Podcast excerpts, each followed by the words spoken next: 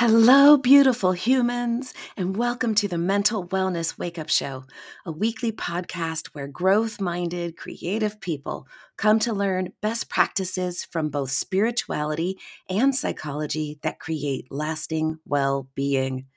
I am your host, mental wellness expert, improvised acting teacher, therapist, and coach, Dawn McMillan. Let's get to it. What I want to do today is revisit this whole idea of your brain beating you up. Most of the feedback I've gotten recently about recent podcasts has been in relationship to the episode Five Tips to Keep Your Brain from Beating You Up. And because that's really resonating with people, and because it's something that I continue to have to work on and struggle with, I thought it would be worthwhile to revisit it. So, as a refresher, one of the reasons we have so much suffering in our lives is because we fuse with our thoughts. In acceptance and commitment therapy, fusion is an aspect of our well being that we address quite vigorously because it's such a foundational piece. So, the idea of fusion is when you forget that you are a thinker thinking the thoughts and become a full on subscriber, believer in those thoughts. You take them as real, important, and mandatory. So rather than understanding that I'm not good enough are just words that your brain has produced, we believe the thought, we invest in the thought, and we act from the thought. So, one of the questions that has come up is well, what are we supposed to do because you can't really spend all day, every day distancing yourself from your thoughts. I mean, I suppose you could try, but you have so many thoughts and you have so many other things to do in a day that it doesn't really seem practical to monitor your thoughts. An argument could be made that certain people at certain levels of evolvement or enlightenment have defusion, that separation between themselves and their thoughts as a default, are just that. So when we talk about fusion and defusion, that's really what we're pointing at. But to return to the point of, well, if I'm not at that point, if I haven't reached Zen master status where I am always living from a space of being the observer, my thoughts are like clouds floating by in the sky, if we're not there yet, what is the degree that we want to engage in actively defusing from our thoughts? That's the question. So I think what's really helpful here is to return to a basic acceptance and commitment therapy. Um, um, um, um, what's the word? Policy. No, it's not policy. A basic acceptance and commitment therapy idea, thank you, which is that we want to avoid digging into right and wrong, good and bad, and we want to stay in the realm of useful. We want to focus on the utility. We want to decide what is helpful in creating a life we want to live. So, acceptance of what is and commitment to valued action. That's what the training or the therapy is about. So, when you break that down a little bit, valued action is going to be a hint about whether something is helpful or not, whether it's useful or not. And when we take this to talking about whether we are fusing with our thoughts or not, or when to pay attention or not, we really need to narrow down into our values and our actions. Is what I'm thinking in alignment with my values? Is what I'm believing helping me to take action? Consistent, intelligent action in alignment with my values, my goals, and my dreams. So, one way to start to look at it really is Does this thought, this belief disturb me? And there's a couple of categories, or a few categories rather, where thoughts can become sticky. One is a deeply held belief about ourselves, second, about others, and third, about the world. And these are kind of our rules, our heuristics, our this is how the world is those tend to be the ones that stick us the most. So, for example, let's say that as a child, I was always picked last for sports. I might have developed any number of thoughts or beliefs about them. One might be, I'm bad at sports. Another might be people choose me last. And then we sort of develop a rule around that. And the rule might sound something like if we could give words to it, I'm always last place, or some version of I don't matter. And once we have a rule like that in place, it begins to drive the way our life works. And what's so sad and frustrating about the human experience sometimes is the nature of the self fulfilling prophecy of it. So we're going through life, things happen, we make rules, we develop beliefs about ourselves, about others, about the world, all of which makes sense under in the context, right? If you're 6 years old and you're always being picked last for dodgeball, it's reasonable for you to develop some sort of thought or belief about it. Any 6-year-old would. If you're a 22-year-old and you apply for 100 jobs and you don't get any, you might start to form a belief about what that means. So we're not behaving irrationally. Our brain is doing what it's designed to do. Our brain is decide to make is designed to make sense of the world. And it does it by two primary functions. One is by observing what's going on, and two is by comparing that to what it already knows. So once it compares it to what it already knows, it's like, what rule do I have? What belief do I have? What experience do I have that makes whatever just happened now here make sense? So it's great. It works most of the time. Where it gets us into trouble is when we're making these global beliefs, these rules, these understandings about life that aren't true and or that don't serve us. So, one of the first ways you can tell whether you are in dangerous territory with a thought, a belief, a rule is how you feel. Are you in some sort of disturbance? Are you frustrated? Are you angry? Are you sad? Are you experiencing some sort of nervous system arousal? Has your fight, flight, or freeze system been activated? Do you want to, are you angry? Do you want to punch something? Do you want to run? Do you feel like crying? That's a good hint that maybe there's something worth exploring. And I don't say that to demonize any emotions at all.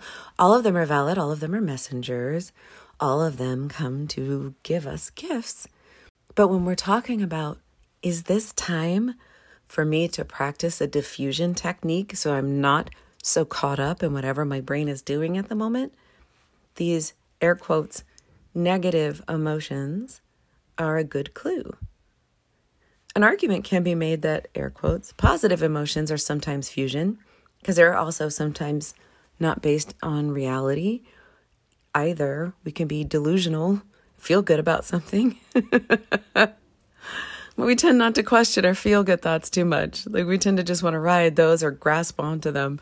But our negative, unpleasant, unwanted emotions tend to give us those bigger red flags. So here's what we do we notice we're disturbed in some way. There is a disturbance in our energy field and our thoughts and our experiences. Then we want to catch what was the thought, the belief, the uh, experience that I'm making true or real, urgent, important, or mandatory. And here's where we get to determine whether that thought is worth keeping. You ask yourself, so let's let's go with this thought that shows up for a lot of people. I'm not good enough. I'm not good enough. So we, we capture that our disturbance is being triggered by something that causes us to open up our I am not good enough rule. And what we do with that is we ask ourselves, what happens in my life? What do I choose to do if I behave if I behave according to that thought? If I believe that thought? So if I believe the thought, I'm not good enough, what happens? Well, maybe I don't try out for things. Maybe I allow people to be abusive toward me. Maybe I'm unwilling to get off my couch because why bother?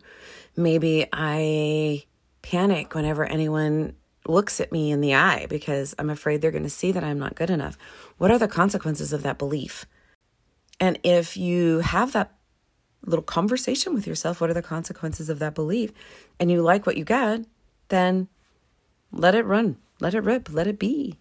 But if you explore what are the consequences of that belief and you don't like the outcome, that's an opportunity to really engage with your defusion techniques. That's an opportunity to get some separation. For example, oh, I am having the thought that I am not good enough. So that's the difference. That's the difference. So Byron Katie has a really great technique called the work, which is a wonderful way of examining our thoughts for their usefulness. And it goes a little something like this I'm having a thought, and let's pick a new one. Let's pick a new one. I'm having the thought that I'm having the thought that I'm terrible at math. Okay. So the first thing you're going to ask in Byron Katie's system is Is it true? Is it true that I'm terrible at math? So you go through your little brain, you go through your history, and you go, Well, I never got higher than a C on any math test, and I can't do math in my head. And I break out in a cold sweat just trying to figure out the tip when I'm at a restaurant. So, yes, it is true. I'm terrible at math. Then the second question is Is it a hundred percent true? Is it incontrovertible beyond beyond a shadow of a doubt true that you are terrible at math? Would that hold up in court? Right? Beyond a shadow of a doubt, is there no circumstance where you, is there any exceptions anywhere at any time? And what does terrible at math even mean? So, the second question, is it 100% true? Is invariably no. No. None of these beliefs that we have about ourselves or the world are without their exceptions because there's a value judgment in them. And a value judgment is always an opinion. Even something so called scientific, the sky is blue, is it 100% true? Well, no, from any number of perspectives, from talking about the light spectrum to what it looks like on a cloudy day. So, first we ask ourselves, is it true? And we're often tempted to say yes because we have this thought, because we have evidence for the thought being true. Then we ask ourselves, is it 100% true? Is there any moment, any exception, ever? Is there a value judgment in, in there? Is there a should? Is there a negative or positive word that expresses an opinion? So then we get to know that thought is not true. It is not 100% true. I am terrible at math is not a capital T truth. And then we get into the process I was just sharing with you. What happens if you believe that thought? What does it do to your relationships? What does it do to your money? What does it do to your motivation? What does it do to your self esteem?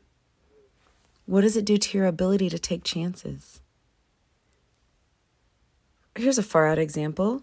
What if I believe I'm terrible at math and I get offered my dream job, only part of the dream job is doing a report that has numbers in it. Maybe I turn down this whole job, which is 99% what I want to be doing, because of that 1% that involves numbers and it intimidates me. So once you see that this belief isn't even true, and you begin to find out what the cost of having it is, then you can move on to the next step in Byron Katie's work. And that is can you think of any reason to keep this stressful thought? Can you think of a non stressful reason to hold on to the thought? Or another parlance, can you let it go? Is there any realm of possibility where you could let this belief go? You've already noticed that it's not actually 100% true. You've noticed that there's a price paid for having it. So, is there a benefit to keeping it? A really good benefit? that outweighs all the costs? Could you possibly let it go? And not asking you to, just wondering if you could let it go. And in my own process, I, I slip in the Sedona method a little bit there. Can you let it go? Will you let it go? When? Can you let it go? Yeah, maybe. Yeah, sure. Eventually. But when? Okay, in five minutes, I'm going to let that belief go. It's ridiculous, but believe me, it works. It helps put distance between you and the thought. So once you've decided there's no really good reason for keeping this thought, which has such a high price, you can start to explore what else might be true. What else might be as true or more true than I'm terrible at math? Maybe what's true is I'm not really good at the kind of math I had to learn in school, and that's okay. Maybe it's I haven't been very good at math, but I can learn what I need to to do the things that matter. It could be I'm not terrible at math. I'm not great at math. I'm just kind of okay at math and I've gotten this far this far. So maybe that's okay too. And you start to think what else could be as true or more true? Because we want to stop obeying these thoughts that aren't real, that aren't true, that aren't helpful. So then you arrive through this whole process at a whole lot of defusion from the thoughts.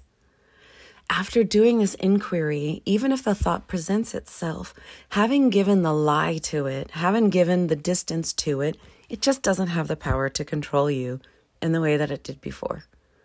And when it shows up in other slightly different variations, you can just keep doing it. And this is a major part of cognitive and behavioral therapy as well challenging those thoughts. Challenging those thoughts. Are they real? Are they true? Are they important? Are they helpful? Is it even necessary? One of my favorite beliefs is that I don't have to have an opinion about everything. There are things that exist in the world about which I do not have to have an opinion. Maybe some of the beliefs of yourself fall into that category. Do you have to have an opinion about your math ability. Maybe you can just have whatever math ability that you have and use it whenever math is required without having an opinion about it. So there you go. There you go. We're back to that defusion. And Byron Katie's The Work is a very helpful frame. And that central question of what happens to me and my life when I allow myself to live from that thought, to believe that thought. And if you like the answer, then yay, let it rip, let it run, let it let it be free, flee, free, let it fly. but if you don't, maybe continue to do those things that loosen you from that thought. So, that's it for today. Thank you so much for listening. And please allow me in this moment to be someone who lets you know that whenever and wherever you are hearing these words, this is actually true. That you, beautiful human, are whole, perfect, and complete just the way you are. You are worthy and deserving of all good things. And even as this lovely, divine, beautiful being that you are, you are allowed to grow and change. Until next time. I am so honored that you share time with me. If you've listened this far, then something here was of value to you would you please be a friend of the podcast and share it with at least one other person? The podcast is available on most platforms, including YouTube, and I need your help to get the word out. So please like, subscribe, and share. And a five star review on iTunes would be mwah, chef's kiss. Thank you so much. See you next time.